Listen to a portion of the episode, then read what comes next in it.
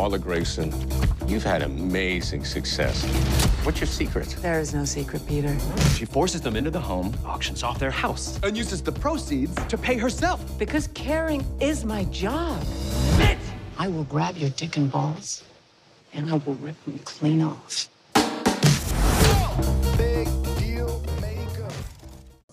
Hello and welcome to Step and Repeat, a weekly movie and award show podcast by your two neighborhood friendly film buffs. I'm Andrew, I'm Matt. and each week Matt and I roll out the red carpet and Step and Repeat banner for a feature film of the week. And our movie this week is I Care a Lot, whose trailer you just heard at the top of the episode. Uh, but before we get into I Care a Lot, uh, we kind of press the pause button a little bit, give us a little time to uh, check uh, in with each other uh, by our very aptly named segment, What Are You Watching? Where we get to talk a little bit about other things other than I Care a Lot. Uh, so I can't remember who went first last time, um, or if it matters. Do you? Uh, no, I was just so engulfed in the name of our uh, segment that I forgot. I cre- all credit goes to you. Uh, it's no, uh, it's no Judas and the Black Messiah, as we mentioned last week, was like a great title. Also, fun fact: uh, Did you know that what the original title for Judas and the Black Messiah was? I do not. Please enlighten. Uh, it was called Jesus is my homeboy. Oh, I can see why they changed it.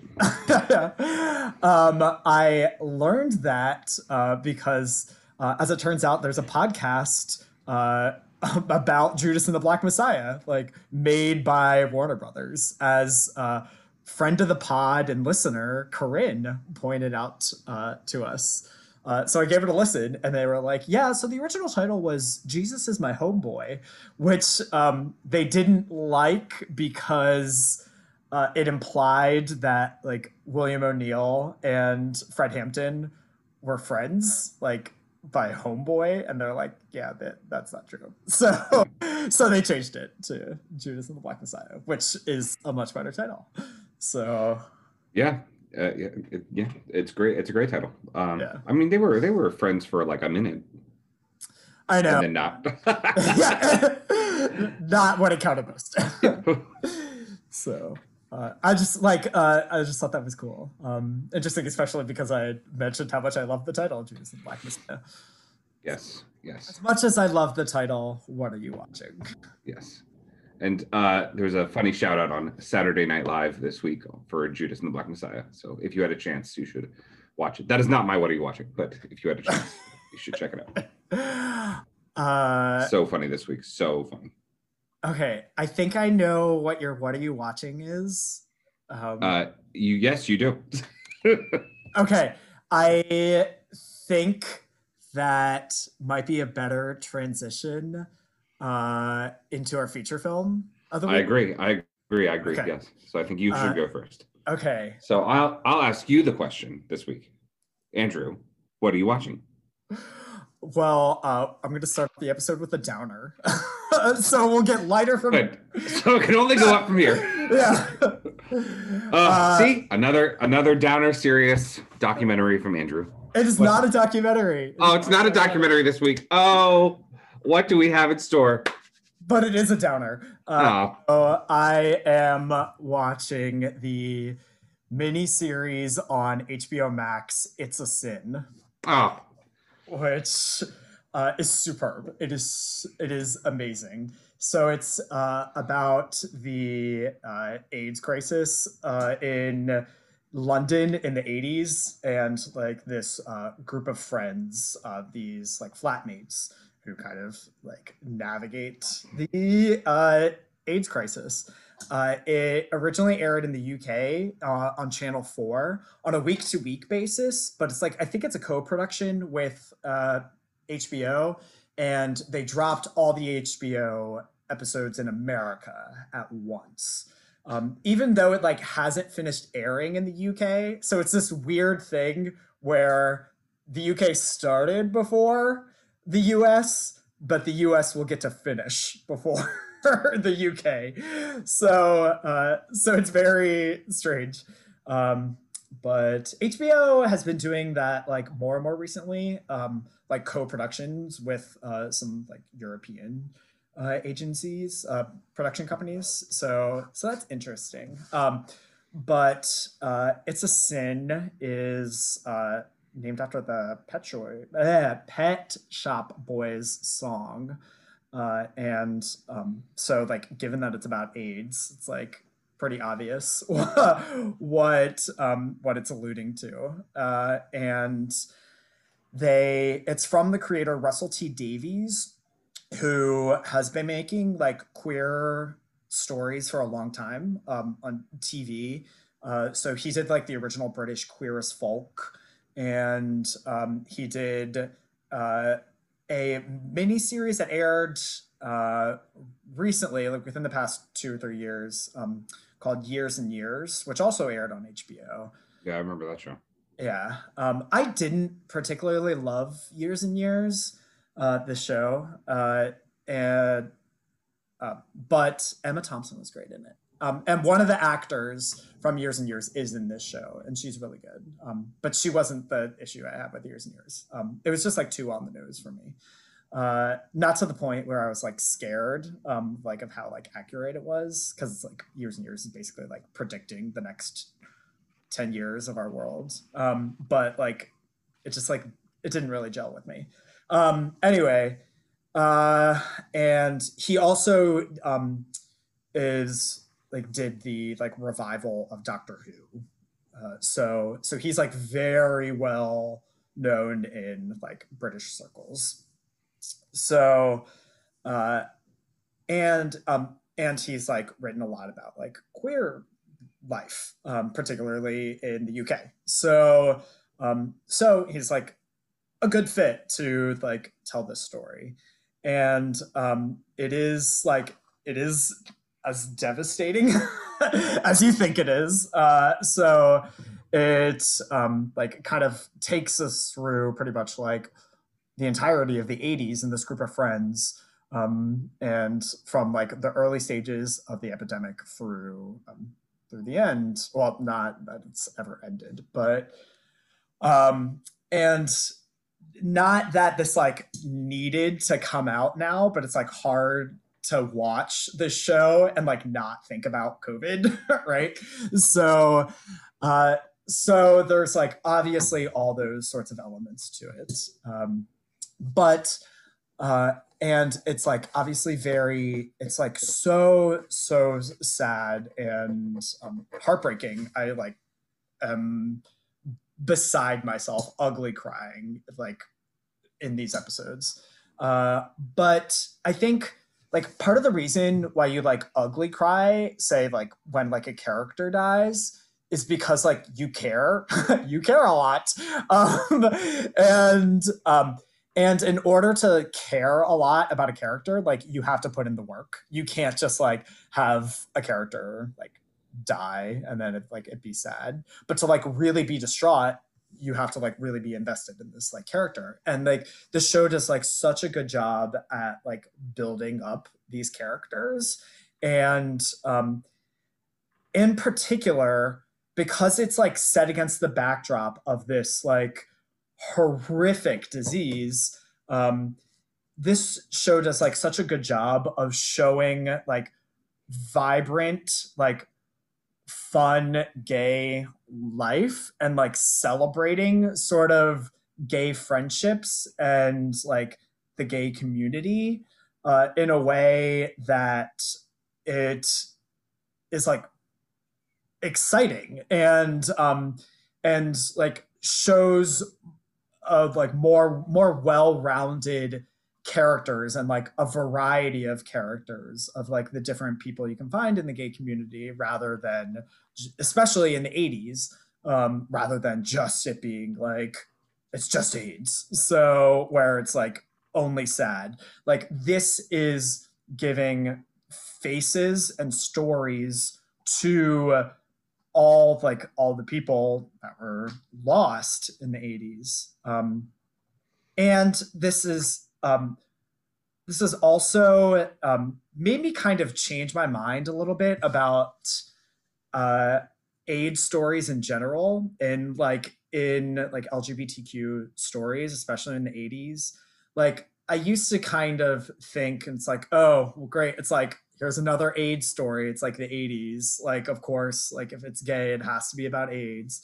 Um, and now I've I've kind of like taken like a 180, and now I think like I will I don't think I'll really judge an AIDS story again because everyone knows and is like aware of like the horrible epidemic that like went on and um, the governments that like did nothing about it and didn't even talk about it. So um so if like all these like real life people were denied their stories being told, like if we're talking about this 30 40 years later like good like there isn't enough then to there aren't enough stories to like tell that story to tell all um, about the people uh, whose like lives were lost who were denied the ability to tell their their own stories 30 and 40 years ago so now um, this is giving a voice to the voiceless so um, it's beautiful. It's um, fun uh, at times, but like it's a heavy watch um, given the subject matter, and uh, it doesn't like fall into any sort of the the cliches. It it earns its its sadness. So um, it's a sin, and it's only five episodes, and um, each episode's like not even 50 minutes so it's like a very for such a quick watch, like it's it's kind of shocking how um, how great they're like able to build in the characters too. Oh, and also for like such a quick watch, they are able to um, really uh, infuse a sense of terror, like of how like scary and quick this disease was like in the 80s. And so I actually think it benefits from its like relative short runtime um, of like you can have like one person in your life who you like know and love, and then like 20 minutes later they're dead. So, um, well, 20 minutes in the time frame of the episode. So, um, so it's like it, it does a really good job of like infusing how scary it is too. So, um, so yeah, I'm really, really was impressed with It's a Sin. Yeah. Uh, so I'd never heard of it. So I guess the first I I looked it up while you were talking real quick. Um, not to be rude, sorry. Um, yeah, this is a soapbox. It's like yeah. the whole point is just to like talk. yeah, but like the first three, like or like the first page of Google just says like, oh, it's the first must-watch TV show of 2021. So I've never I've never heard of it, so I'm like kind of surprised. Um, yeah, I I'll definitely keep an eye out for it. It sounds riveting.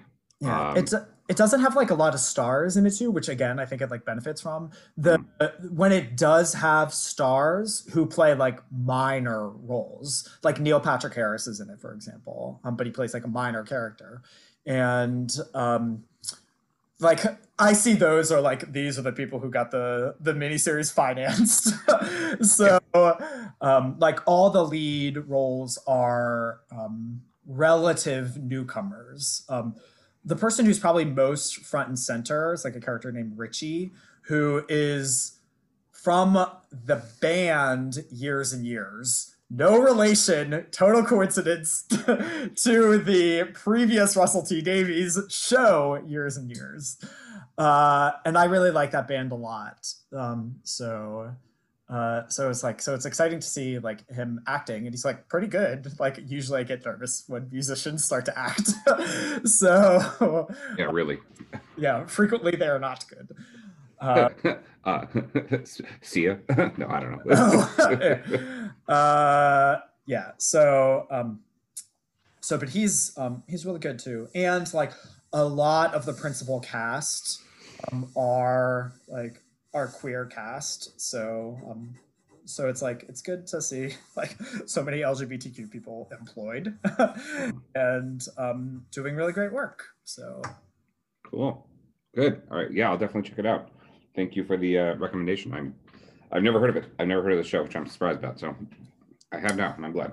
Yeah, I think it's because I think it's it's all those like factors of like there aren't really many stars and um it's like a British co-production um so it, it dropped on like HBO Max not HBO on like a Thursday so like there's all these reasons like why it's not surprising so like why Well, I've been like telling people like about like shows on HBO Max like that I've been watching, and they're like, "Oh, like I don't get HBO Max," and I was like, "But you have HBO." I'm like, "Yeah, but like apparently like you know people get stuff on HBO or people like you get more on HBO Max than you do on HBO," and I was I like didn't know that, so um, it's like it's so confusing for people like who like don't know about HBO Max. It's like I don't have HBO, I don't have HBO Max, and it's like, well, I mean, just get it.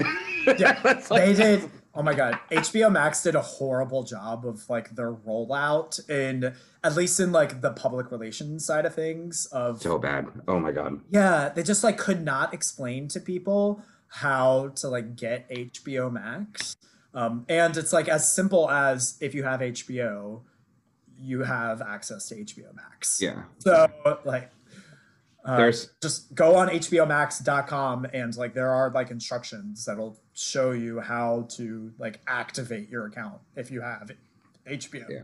so Oh my god, I've been watching a show on HBO Max, which I'll I want to talk about like in a later what are you watching, but like it's it's on HBO Max now, and um like I don't want it like I want people to watch it because I don't want it to end. I want it to like keep going. Um so like I'm like get HBO Max, watch a show. it finally Uh, feels like hbo max is like getting their footing i think like the flight attendant really was like a really good like level set Mhm. um kind of like a reboot of like what hbo max like could have and should have been because like their initial rollout of shows like none of them really stuck with like the grander pop culture yeah. Did I talk about the flight attendant on here? multiple times I did. I love the flight attendant. Yeah, It's such a great no. show. That's what I'm saying. Like it, like it did such a good job of like Said a show that's like great to talk about. Like, so, yeah yeah it's it's a fun watch it's a good watch and there are other shows on there another there's a lot of material there's a lot of stuff on hbo max which like i which like just exploring like you know there's just a lot of content and a lot to see on there um so i really i really like hbo max a lot. Um i think it's a i think it's a great platform. Um and now i have show to watch on there. Uh, and they have a um, great movie um, collection too. So oh yeah. Remember when hbo was about all that movies? I know, I know. Uh, yeah, it always like um, it was always kind of funny because like so um, as we've like talked about before, HBO Max and Warner Brothers like struck this like movie deal of like they air the same day, same time. Um, won't get into like all the things of that, but one of the things that happened after that was Christopher Nolan, who is who's done all of his movies through eight uh, through Warner Brothers, wrote this like scathing uh, thing about um, HBO HBO Max and this Warner Brothers deal, and he's like they sent it to like the worst streaming service. Um, so he like he called HBO Max like the worst streaming service, um, and it's like I don't think HBO Max is the worst streaming service. It was kind of like I agree with everything else in that letter of like saying like you're undermining like all the people who like worked on these movies, you're undermining movie theaters, et cetera, et cetera. Everything was great, and he's like, and they sent it to the worst streaming service, and it's like there are far worse streaming services yeah uh, than yeah, HBO Max. like nothing on like Peacock or like. I know, I know. Yeah. Um, no, I, mean get that emotions are high. Yeah, we get it. yeah, No, um, love HBO Max. Love movies that Warner Brothers put out. Don't love this decision. And That's like that's that's all you can that's all you can need to say. You know, we, we get it. Like it's not a terrible service. I like HBO Max. It's good. Um, but anyway, yeah. Uh, well, thank you for that. That was uh, really good. What are you watching? But I challenge you soon to do a to do a funny, lighthearted. one. what are you watching? Like I am doing.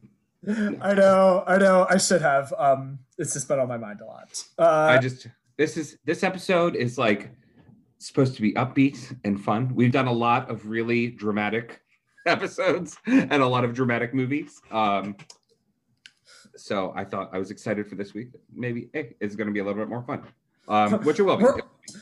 Maybe it's because I'm in the like dead of winter. And it's like, I'm dead inside. yeah, yeah. Here's here's my story on AIDS. Um, yeah. no, I no. Um, but I it also said that uh, when I when I looked up your show, it um, when I looked up it's a sin, it said it's kind of a. It, IMDb said it's a comedy. Oh my god, no. it says it's a comedy drama history. it's a drama. It's a I'm drama. like, okay, like you're not really describing it as a comedy. There are cute like- moments, but it's not like it's not laugh out loud. This is like our Golden Globes discussion. Like, you can have funny moments in a dramatic movie. Yeah, yeah. or funny moments in a dramatic show. Like, it doesn't make it a comedy. So remember when, like The Martian was a comedy at the Golden Globes, and they gave that great. What was it? Matt Damon gave that great speech, or no? Who was it? Uh, was it Matt Damon who gave the speech and said like, "Our comedy, you know, we're Yeah. honored to be like our hilarious or hilarious. hilarious movie." Yeah. um. So Okay. Hey. Ooh. Um, especially this is especially because I think I know what your um, what are you watching is. You know a movie that also uh, uh, one of the actors in The Martian is Kristen Wiig. And ah yes.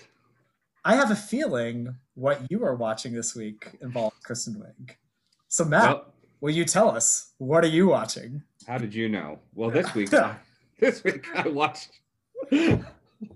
completely opposite of what she watched.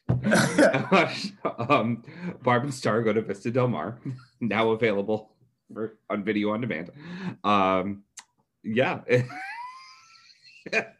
uh, yeah, it's uh, starring Kristen Wiig, uh, starring sorry, starring um, Kristen Wiig and Jamie Dornan and Annie Mamolo. I think I'm saying that right, Mamolo. Um, and it's a comedy that was actually just released uh, last week, and it's about two lifelong friends, Barb and Star, who embark on an adventure of a lifetime when they decide to leave their little midwestern town for the first time ever, and go to a resort in Florida called Vista Del Mar, where, um, of course, trouble is just afoot. Um, Kristen Wiig is genius in this movie. She plays two different characters. So she plays the protagonist and the antagonist. Um, she plays Star, who is in the title, um, and she also plays the villain.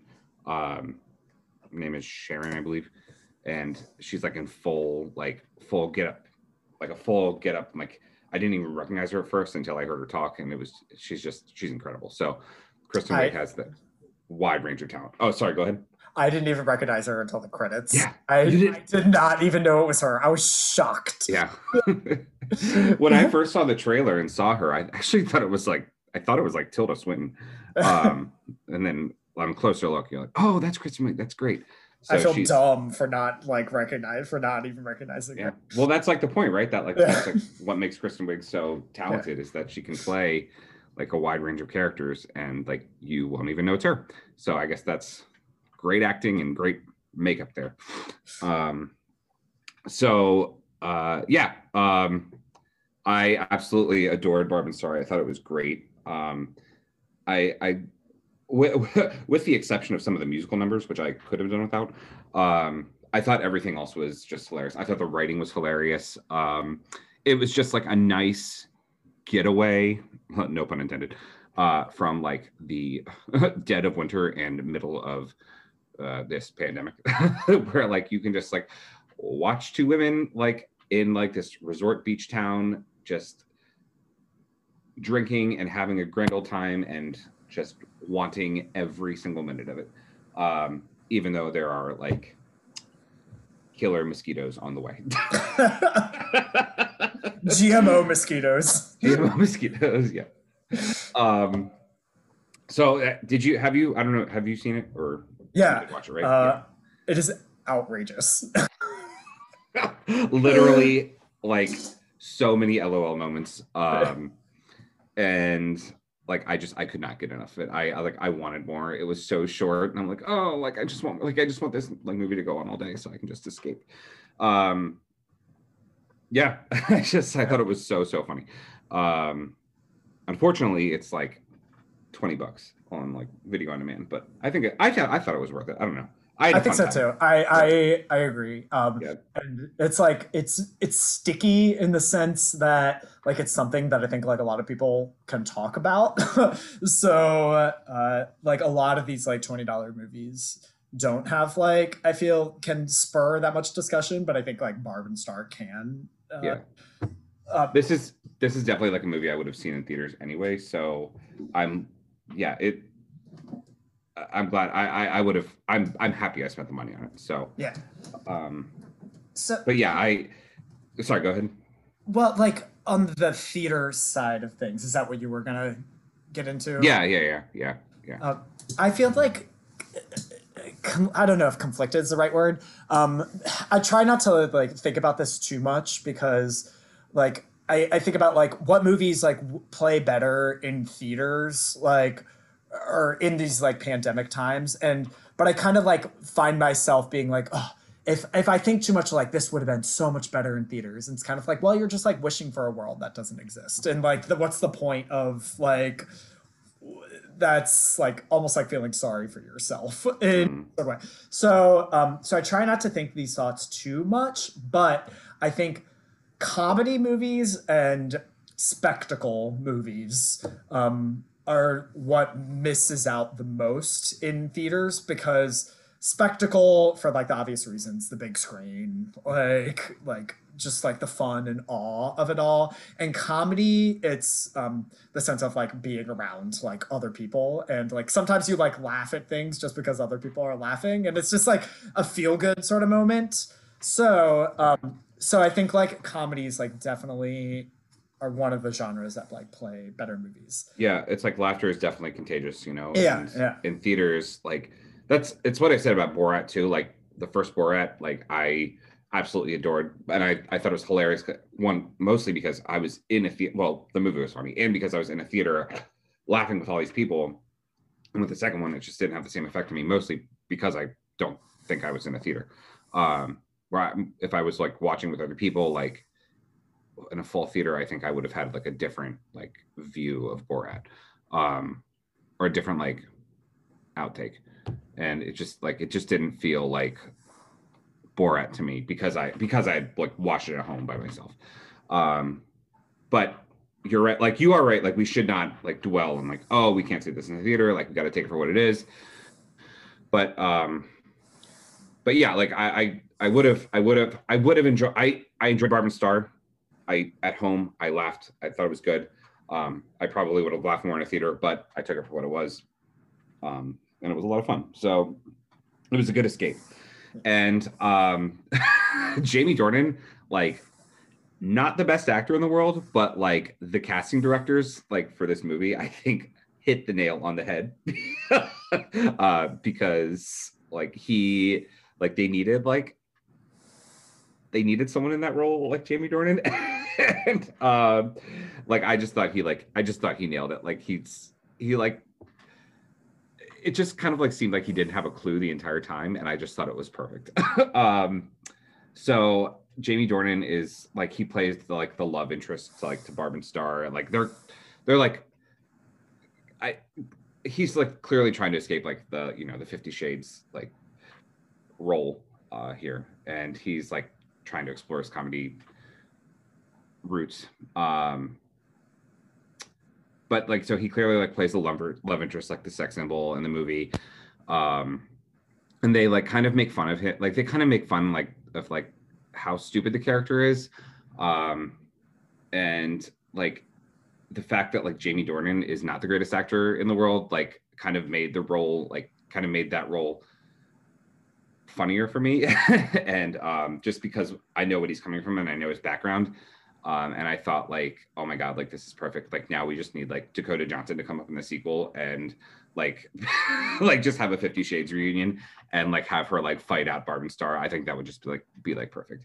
Um but jamie but like jamie Dornan, um he like he like kind of works for the bad guy and he like has like these like under like underlying like schemes to um you know do his villainous work. I don't want to like ruin it for anyone but like do his villainous work in like vista del mar. Um well it's not a serious movie.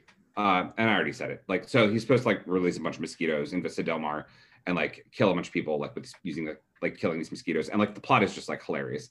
Um so he like eventually ends up like falling like he like has like a threesome or something with like Barb and Star. like he, he meets him at the club, um, and like ends up like falling in love with um Star, Kristen Wiig's character. Uh, and it's just like it's hilarious. The he like goes on multiple dates with like both Barb and Star. Um, and it's just like it's so funny to like see him interact with them. Um, he has like this one really weird musical, like he's got a couple like musical scenes, but he's got like this one song that I just like uh, it like was a little cringeworthy, but everything else was really good. Um, so so yeah, and you know, like in the end, like he redeems himself, and um, but like the situation is just it's just hilarious. So um, if you're a Jamie Dornan fan, I think you'll I think you'll appreciate it. I don't know. I have like mixed feelings on the the Jamie Dornanness of it all in this movie. Um, because I, I do think he's a good actor and everything else that I've seen him in. Uh, but he like the way that his character is, it's like it's such like a tough line to walk, and I don't know how to feel about it because he's he's like incredibly self-aware like Jamie, I'm talking about Jamie Dornan, not the character. Like he's mm. like self-aware of like the type of role that he's playing. It's like almost, it's like almost like bimbo-esque, like a car- right. He's like dumb but like kind of smart. I don't know. Okay, maybe this is like an unfair comparison, but like I think of somebody like um like Denise Richards in like what is it? The world is not enough. Like the James. yeah. Uh, where she's like this like nuclear physicist or something, and um, but it's like it's like okay, like we know you cast um like Denise Richards in this movie because she's Denise Richards, and so like um, but like Bond takes it like quasi seriously, and so like it's it's sort of similar to that um in that sense of like okay like we know we're hiring this person and like we're casting this person because like you're extremely good looking. Like and almost like end of story. Um and i think like jamie Dornan's like very aware of that. And he's like aware he's playing this like kind of like dumb slash smart person. And so like the way that he delivers like his lines is in that sense of like the words that are coming out of his mouth are like intelligent, but like the way that he says it or is so emotionless. And it's having seen like Jamie Dornan and other things, like I know that is an intentional choice. Like there is um either the way the character's written or like Jamie Dornan decided to do that. Like this was an intentional choice. And I'm not quite sure if it like matched what I thought like all the other people were doing in the movie, like the tone of the movie. Um, so it's like that's why I'm like not sure if I love it or not. Um, but I know like all these other people who watched it like completely like bought it like hook line and sinker like everything that he was doing so hmm. like other people thought it was like think it's like amazing and like think it's like his like best performance and i think I could come around to that at some point. Um, I like know I'm gonna watch this movie again, uh, and but I'm not quite there yet. Yeah, I I just I I appreciated his performance because I feel like he like he just he wasn't taking himself too seriously at all, yeah, and yeah, he's he's like trying to find like trying to find a way to be more comfortable in like the comedy realm, which I I I liked and I same. I thought he was. Yeah. yeah. I thought he was. I thought he was. I thought he was good. I thought he was. I. I. I appreciated his performance. I liked his performance in it. Um, and I. I. I think once he like finds his like real roots in comedy and like. I. I don't. I don't think he's going to be like like become a comedy superstar or anything, but. Um, I. I do like the fact that he's like kind of like expanding on what else he can do. Um, I don't really know what else he's been in besides Fifty Shades. Um, I haven't really explored his uh, IMDb page that much, um, but but it was like it was a nice um, it was a nice like 180 from what he had been doing, um, and just like the fact that he was kind of like making fun of himself, and like he knows like he he knows like what he's known for, and just like the fact that he can like be funny and like make fun of himself um, was just was great. So Uh, so like one of the to get to kind of like circle back to the theater part of it all too um like that discussion this movie has like a a very late episode snl vibe to it and maybe i just got that because of it does. No, I felt the same way. Yeah. I felt the same way. Yeah. yeah Like But- like I was like, were these two characters actually on SNL? Yeah, and like things I I cannot stress enough how bizarre this movie is. Like it is more than just like a straight comedy. It is weird. And in a good way, in a very good way.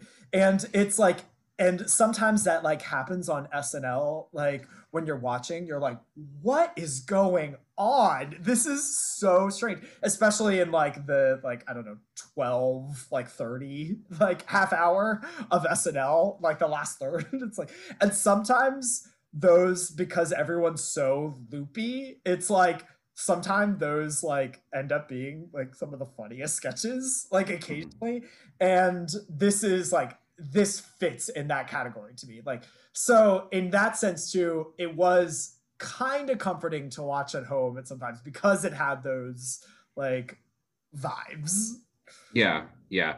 I almost feel like this was like this could have been a, like a like these two could these two could have been good characters for SNL, and it would have been like a great like thing to watch. Like you know, Kristen Wiig break character, like Yeah, yeah. you know, Oh in this role. Um, like I'm like also like I just finished watching SNL from like last night too. Um, right before we finished watching, so I'm like kind of on an SNL high. Um, but yeah, like I would have, I I definitely felt like you know, um, like it, it seemed familiar like it seemed like i'd seen this before uh, in a in a good way and like a lot of like snl's like movie works like mm, they mm, some work some like some like they're hit and misses like you know like MacGruber was awful and superstar was okay.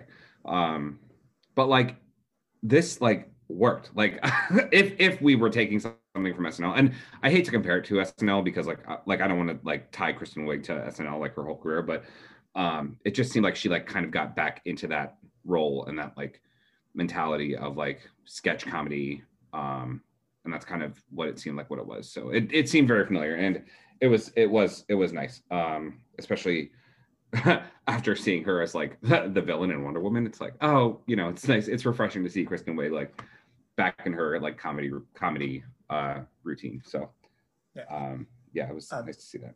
And we should know so like um Kristen Wiig and Annie I also don't know how to pronounce her last name Mumolo. Uh I'm Sorry. I know. Um they were the co-writers of the movie Bridesmaids. And they Yeah. also wrote this movie. They also wrote Barb and Star. Mhm. Uh, so to that to that point, if you want to see Dakota Johnson in the sequel, I want Rose Byrne for the sequel. Yes, yes. um that would be great. Oh my god. Let's do it. I know. Let's get them all together. I like Yeah. you just like know this is the type of movie that you just like know there's going to be a sequel to. Yeah, yeah. Well, I mean, we I, I was thinking we get a sequel to Bridesmaids, but that never happened. So um, Yeah, yeah. I guess this is the yeah, the spiritual sequel, even though it's totally different from Bridesmaids. It's actually not like yeah, it's not the same at all. yeah. I do also kind of wish more people were talking about this movie. Um, I I mean, God, it's is not. all over my timeline. oh, really? Oh, Yeah. mine. Um, Yeah. I guess like no one really wants to pay the twenty bucks to see it right now. Um, I guess more people like will see it when it becomes more available, but I feel like this would have had uh oh god, I hate to go back to the theaters again, but like like would have this had like the bridesmaids effect like if it were released in theaters like to the more broad audience i don't know um but like that's like we'll never know we'll, we'll never know but um It's sad that um okay, so we've like the Golden Globes, we like mentioned how much like the musical comedy uh category of the Golden Globes is like a mess, with the exception of like a few things. Um, like this wasn't eligible for the Golden Globes this year. Um, even though it could have easily been if they just like snuck it in there like a couple weeks early too. Um, and like this would have gotten like I think easily gotten like a Best Picture comedy nomination and like some nominations like for its actors. So Yeah. like they didn't do that, and that would have like helped build word of mouth, and like that just didn't. Yeah. They didn't do that. Next year, it's still eligible for next year though. So like, Yeah. Well, we all know got not, what got nominated for best picture for comedy this year, which is really just a joke. Like, let's be honest. Like, I this know. category is just a joke this year. Um, Globe's gonna globe. Globe's gonna globe. So, all right. Well, speaking of globes and nominees, um, our next, our main feature of the week is a Golden Globe nominee, which is. um, which is um, I Care a Lot, starring. Uh, sorry, did you have anything else on Barb and Star? No, no, that's that. um, that's all. I really do think it's great, and I like. I think a lot of our listeners would would really like like that movie. yeah yeah it's great yeah it's it's definitely worth the money if you have like friends you can like watch with too and split it it's Watch party. watch party yeah um so yeah Barb and Star now available on video on demand so um but anyway I Care a Lot is now available on uh where did we watch it Netflix. Netflix there's so many streaming services I know. And Netflix is usually like the go-to. I actually there are like so many people who are like, if it's not on Netflix, like they don't even bother. There are like some people who don't like try hard at all to find something scary. I. I, I digress. This yeah, no it's true Netflix though. Um, so anyway, I care a lot. Uh, stars stars Rosamund Pike, uh, Peter Dinklage, uh, Dianne Wiest, and Messina, and it is the story of a crooked legal guardian played by Rosamund Pike, um, who drains the savings of elderly wards. Um, one of them being Dianne Wiest, and she meets her match when Dianne Wiest um, tries to uh, swindle and turns out to be more than she appears, um, and that is a that is a direct explanation from uh, IMDb. so thank you for that. um, so all right, well, I care a lot. Uh, yeah, what did you think on the surface?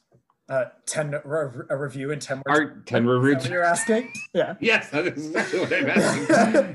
it is early on a Sunday morning. Uh, okay, so my um, reviewer, ten words reviewer, which actually does describe like what I think. I care a little. so um, yeah. Can I just associate my ten words review With with. Yeah. Again, I'm unprepared for our 10 words reviewer. I was even unprepared to introduce the uh, segment. So um, I associate my 10 words of fury with with uh, with your 10 words of fury. um, I think I'd Thank you for letting me steal. anytime. You're just like Marla. Yeah. I know stealing. It's the it's the Yeah. it's the theme of today's podcast. So Um, I think to like elaborate on that for me, like immediately after watching that, I was like, oh, that was a blast. That was like fun. I had like really, I was really high. And then the more I kind of thought about it, I think I like soured a little bit. Um, just like thinking about the movie as a whole. Um, I think the beginning works better than the end, but I don't think like the end is like bad. So it's it's a very um a strange i've had like a very strange relationship with this movie um since i like since watching it but like overall i think it's um it's good and um fun and like interesting despite i think like some of its missteps that it takes um toward the end and i just like love rosamund pike and literally everything so yeah. So here's the thing. So I had a very similar reaction um to sorry, I have these things stuck in my. uh, I wish we I wish we were uh, were live broadcasting that so you, so you could have seen the video. I have these. My heat just came on, and I have these balloons that are like like will not stop. Excuse me while I these to my desk. Okay. Um, so I had a very similar reaction. So I really enjoyed I Care a Lot when I finished it. Right after I finished it, I was like on a I was on a high too. I was like, oh, that was great. Like I love Rosamund Pike. Like I love Rosamund Pike in anything she does. Um, I even like would like want to see the Madame Curie movie she did just because she's in it, even though I heard it's completely awful. That's like the fourth time you've mentioned this movie. Is it really? Yeah, you've I'm- brought up this I'm- movie so many times to the point now where I'm like, I just like gotta watch it too. I know. I, I gotta watch it. Sorry. Um, no, I think it's funny at this point. um, I like forget when I like talk about things. Like, did I talk about that? Um, yeah, like four times. Um, but then like the problem for me is like I just like you, like I thought about this movie too much. I thought like I overthought about like the situations they were in. I was like, oh, that's not real. That's not real. That's not real. And it really like soured the experience for me too. And I was like, oh, like, did I really not like it? But then like I had to think about like thinking about it too much. And I'm like, this is just a movie. Like it's not based on reality. It's not based on a true story. And I'm like, I, I'm like, you know what? Just take it for what it is. Um, just like, you know, let your guard down, lose any expect- expectations you have, and just like appreciate Rosamund Pike for who she is. Um, just a badass who like is a great actress. And um yeah, so like in the end I like changed my mind and I'm like, you know what? I liked it. It was it was a fun movie. Um I thought it was good. I thought it was well made. Um and I love Rosamund Pike and Dianne Wiest. So they're uh they're they're great. um and I was like, you know what? Other than that, like I really don't have much else to say. Um it's a it's I thought it was a fun story. I thought it was I thought it was intriguing and interesting and something we really haven't seen, at least from my experience, is something we haven't seen before. So like that the kind of scheme she runs to um what was that? Was that? oh, there's a si- there's a siren in the background. I was like, is yeah. that a, like do you have a baby in there? yeah. um so i was like like we've seen these scheme movies before like you know they're nothing new but like we haven't really seen a scheme about like nursing homes um and i kind of like also really like the fact that this was kind of going like the mo- this movie was kind of like put villain against villain um which is something we, Everyone in this movie's bad.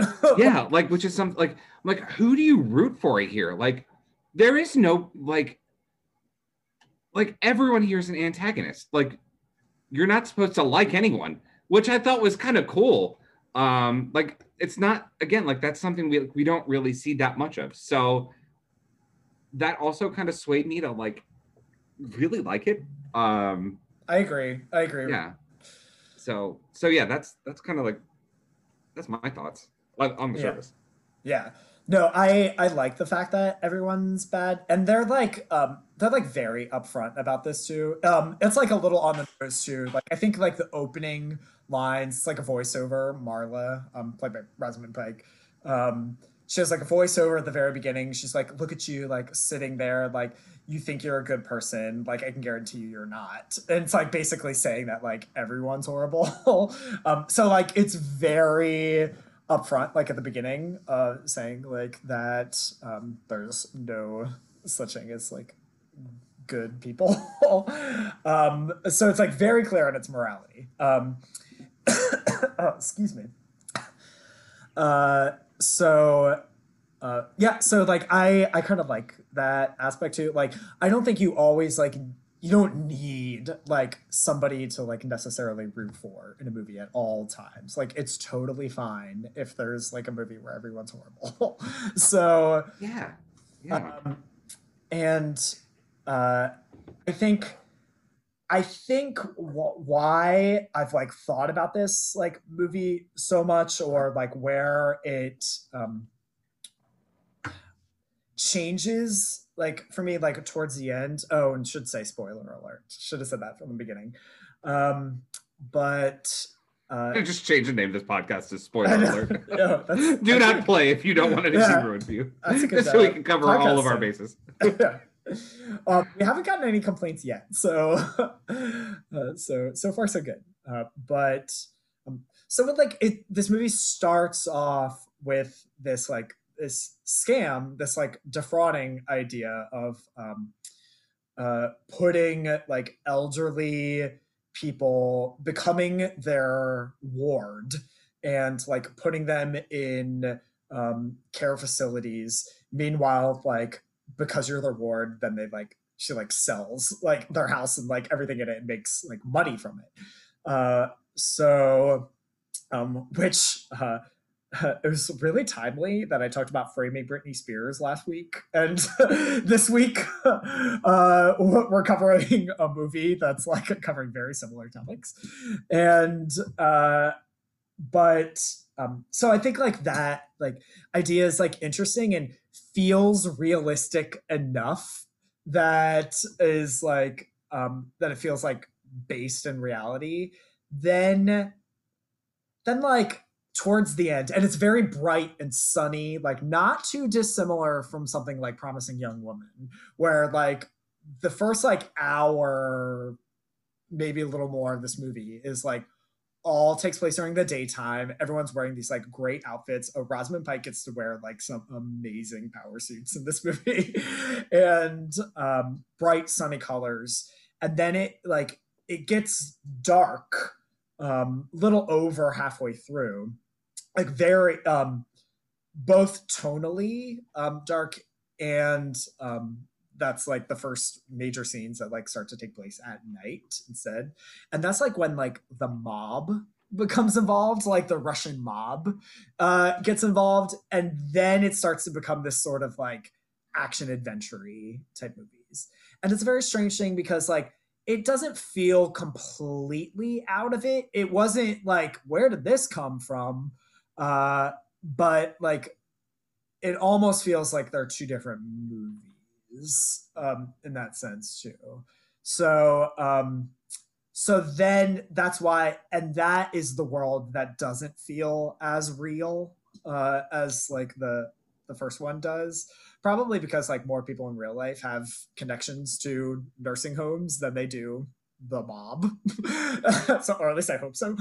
So uh so like that might be why it just like has like the suspension of disbelief is um i guess it like depends on your tolerance level. Um so uh but uh, it does become like action adventure in sense where there's like hits put out on people and like cars like speeding cars and you know um, explosions etc cetera, etc cetera. so uh, so i think that it just like feels different um, but like character wise um, i was kind of i think there are two characters in particular that i think they just kind of like abandon like particularly when this like when it like transitions into this dark like dark world um they kind of like don't really come back to Dianne Wiest's character mrs peterson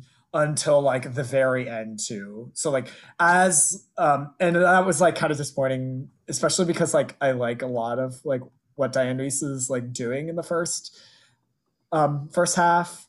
Um and uh, Chris Messina's character, who plays this like, uh, it's like sharky lawyer, like with like great suits and stuff. Like maybe it's because they got like a relatively big name, but like he's in like two scenes and that's it. And so I think I like expected more. I expected him to like come back more or play like potentially like a bigger role, and like he really doesn't.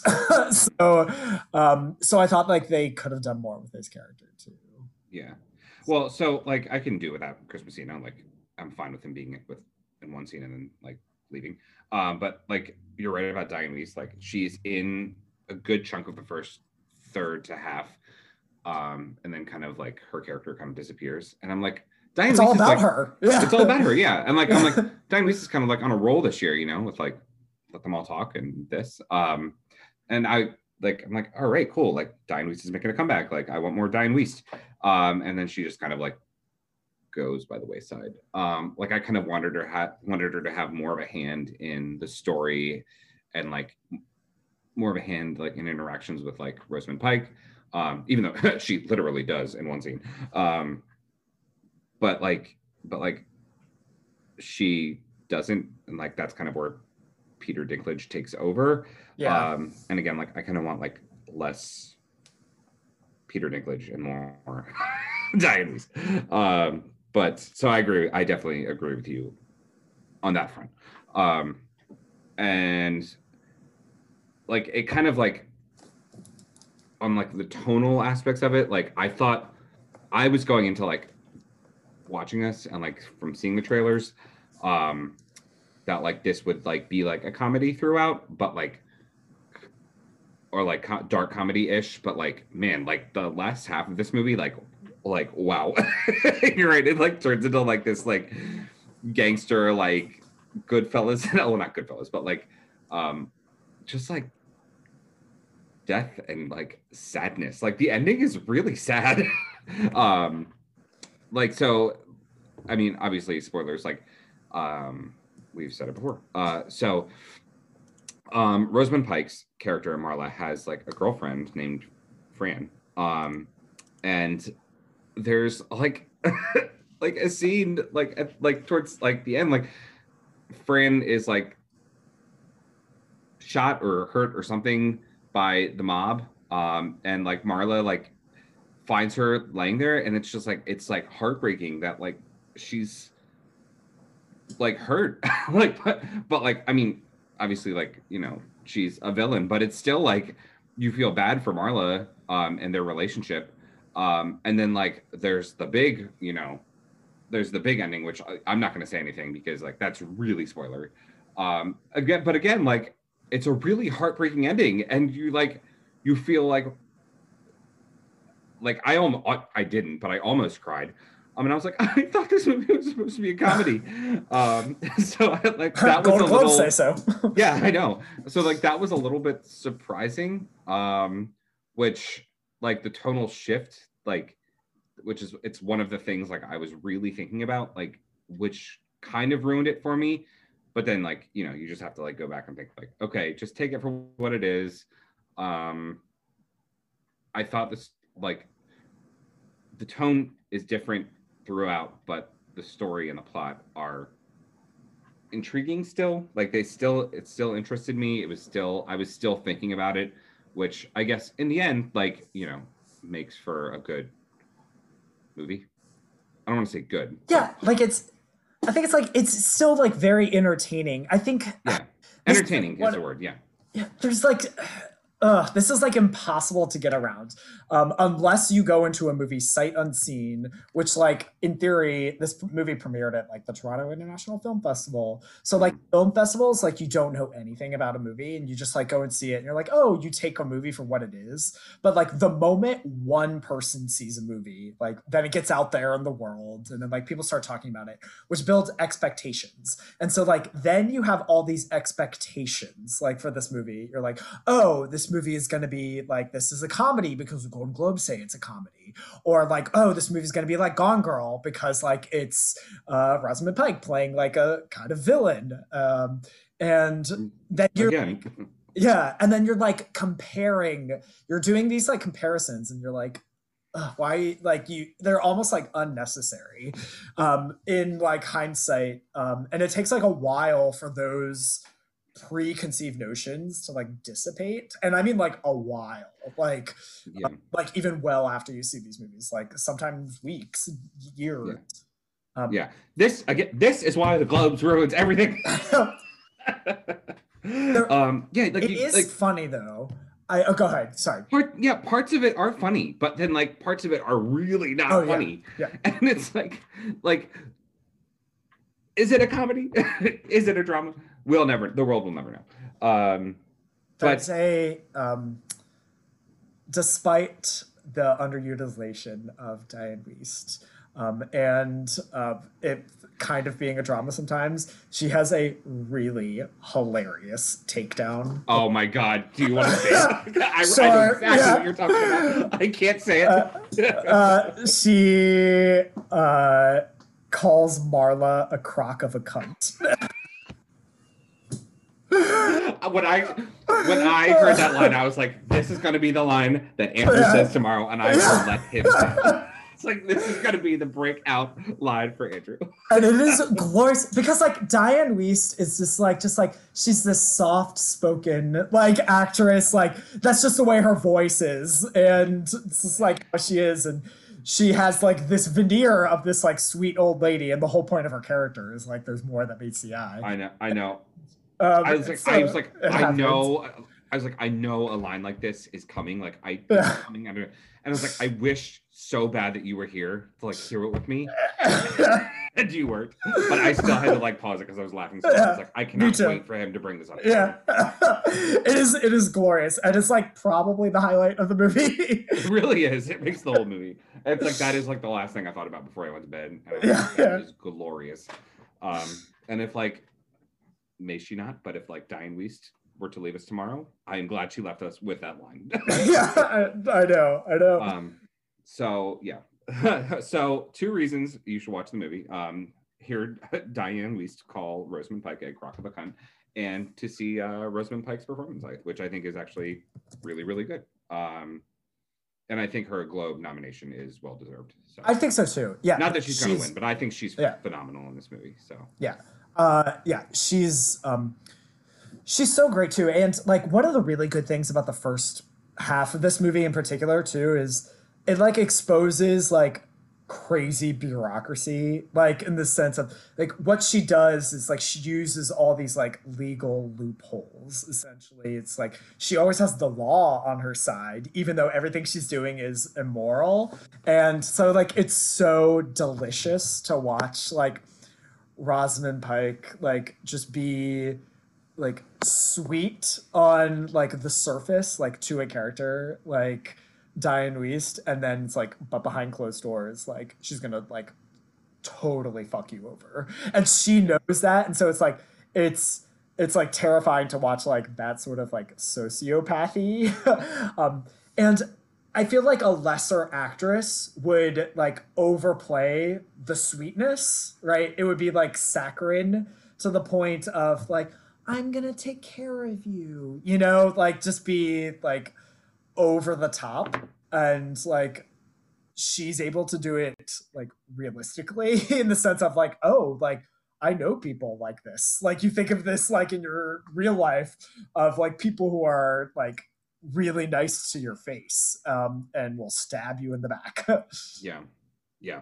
Um and to anyone like who like is going to watch this movie i implore you to watch like any interview that rosamund pike does um especially from like 20 like 2016 and gone girl. Um because like she is completely opposite of the character that she plays in this movie. Um and i think like it just makes you appreciate her that much more. Because like rosamund pike is like the most soft-spoken sweetest like actress there is in hollywood. Um and like to watch her just like turn this page like because she's more relatable like to her as a person she's more relatable to like her in like the first part of this movie. But like to watch her like just turn this page and like just become this like ultra like awful woman is just it's amazing to see. So um so yeah it's i actually like it's what i did and i was like oh it just makes her like that much greater of an actress. Um so i i love rosamund pike. I think she's great and uh, like everything. So I want to I want to quickly call out uh, two uh, Rosamund Pike performances that I absolutely love that aren't Gone Girl. Um, one is in the movie An Education, which I recently watched, which she plays a minor role or supporting role into, where she's like kind of a ditz, like a rich ditz, but like her comedic timing is so brilliant in that movie. Um, and she has the best one liners. Like, one of my favorites, I can't do it as well as her, but she's like, she goes, like, somebody told me that in about 50 years, no one will speak Latin. Probably not even Latin people. yeah uh, she's just like she has like line after line like that in that movie, and it is like such a delight. It's so amazing to watch. So like rewatching an education is like ten out of ten. Um, Mhm. just for Rosamund Pike. Um, so uh, highly recommend that. Um, and the second one that I'll watch out is like a movie that isn't that popular. I don't know that many people have seen it. Um, called A Private War. With, Oh yeah, yeah, Yeah. I've seen it. I love Private War. Yeah. Oh my god, it is amazing. She is so good in that, and I'm pretty sure she got a Golden Globe nomination. I I thought she was going to get an Oscar nomination for that. um, deservedly. Um, Yeah. and uh so like everyone this is why like the golden globes are like annoying and like but occasionally they have like really good things um so like somebody like rosamund pike getting a nomination for honestly like i care a lot. And um uh a private war it's like good. It's like that is the type of thing that's like not going to get an oscar nomination but i'm glad we're like recognizing like there is like this really great performance. And a private war is just like speaking of dark like it's like a war film like about um, syria and um, the, marie colvin's life the journalist um, who died and so um, so it's about her and she just like fully embodies this like character and it's just like such a transformative um, role for her and she's superb fantastic as is Jamie Dornan in that movie.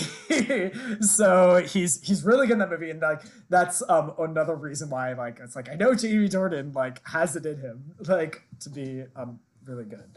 Uh, so that's like a, a, a good movie that's not as well seen and just like shows the range of Rosamund Pike. Yeah, yeah. I also remember she's in um on her action side. She was in um the Jack Reacher movie with Tom Cruise. Um, so she's like she's like she does the wide range of. I think she's got like a wide range of um a wide resume. Uh, you know, a wide. She's a Bond girl. She is a Bond girl. Yes. Oh my god, I forgot. Yeah. Yeah, she's in. That's the second time you referenced her and uh and uh what's her face? Um oh Denise my god. Richards. Denise Richards, yeah. Yeah. Wow. Yeah, Were, were they um, in the same movie? No, um, I think it was they were one after each other because I think Yeah. One was Die Another Day. and One yeah. was Tomorrow Never Dies. Well, anyway, two Pierce I get Tomorrow Another Dies and um, uh, The World Is Not Enough mixed up. I'm pretty sure Denise Richards was The World Is Not Enough. Oh, okay. Yeah. I, to I me, they're like the same. They're like the I same. know. I know. Those- it's like Die Another Day is the one with, in the snow with the, like the laser, and like Yeah. then there's the then there's Goldeneye, which is like the video game, and then there's those two. Um, so Same. That's kind of how I associate them too. It's like they're all the same. so I just remember seeing Tomorrow Never Dies when I was a kid, and like my dad like really didn't want me to see it. I was way too young to see. I was way too young to see any of those movies with Pierce Brosnan.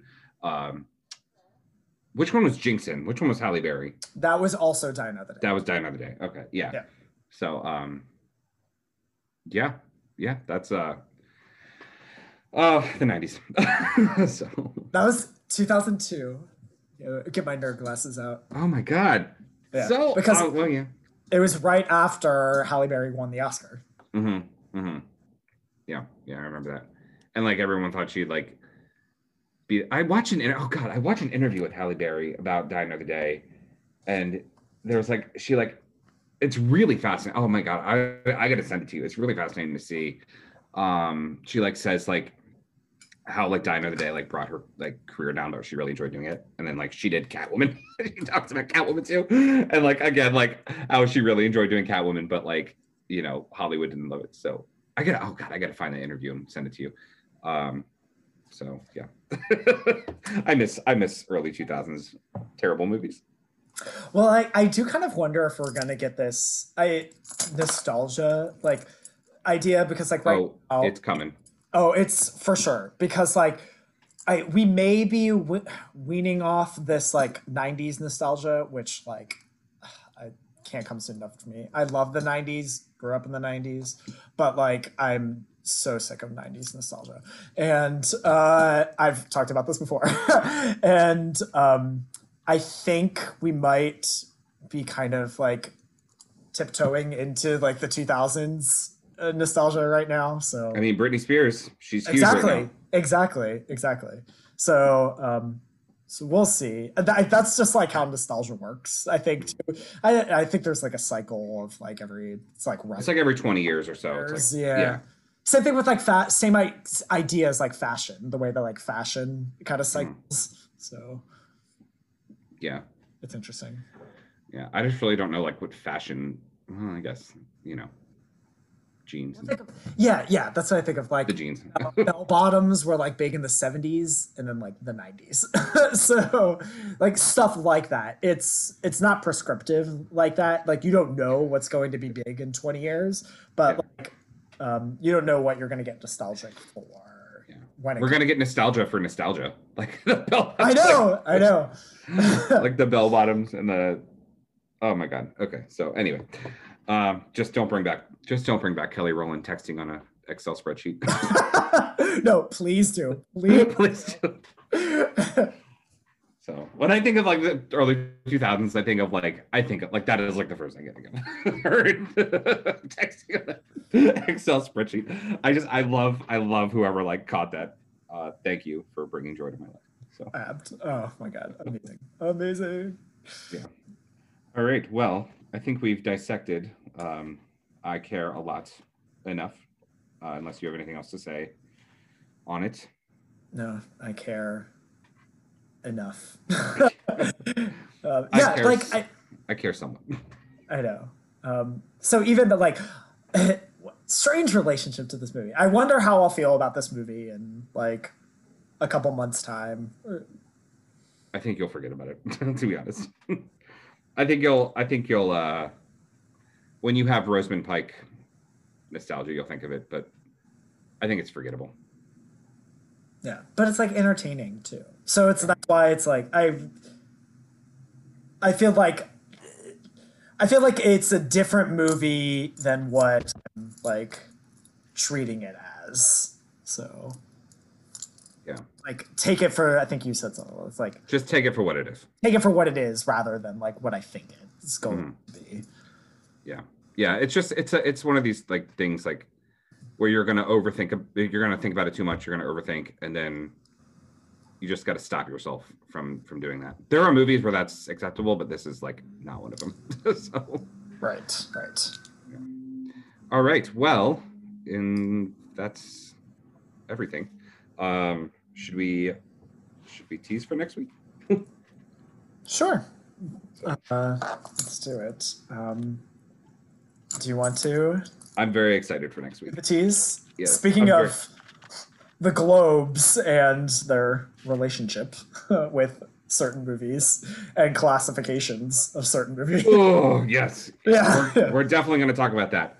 So, um, if you haven't figured it out, next week we'll be discussing Minari, uh, the new, which which you've seen already, and I have not. So I'll be seeing it hopefully soon.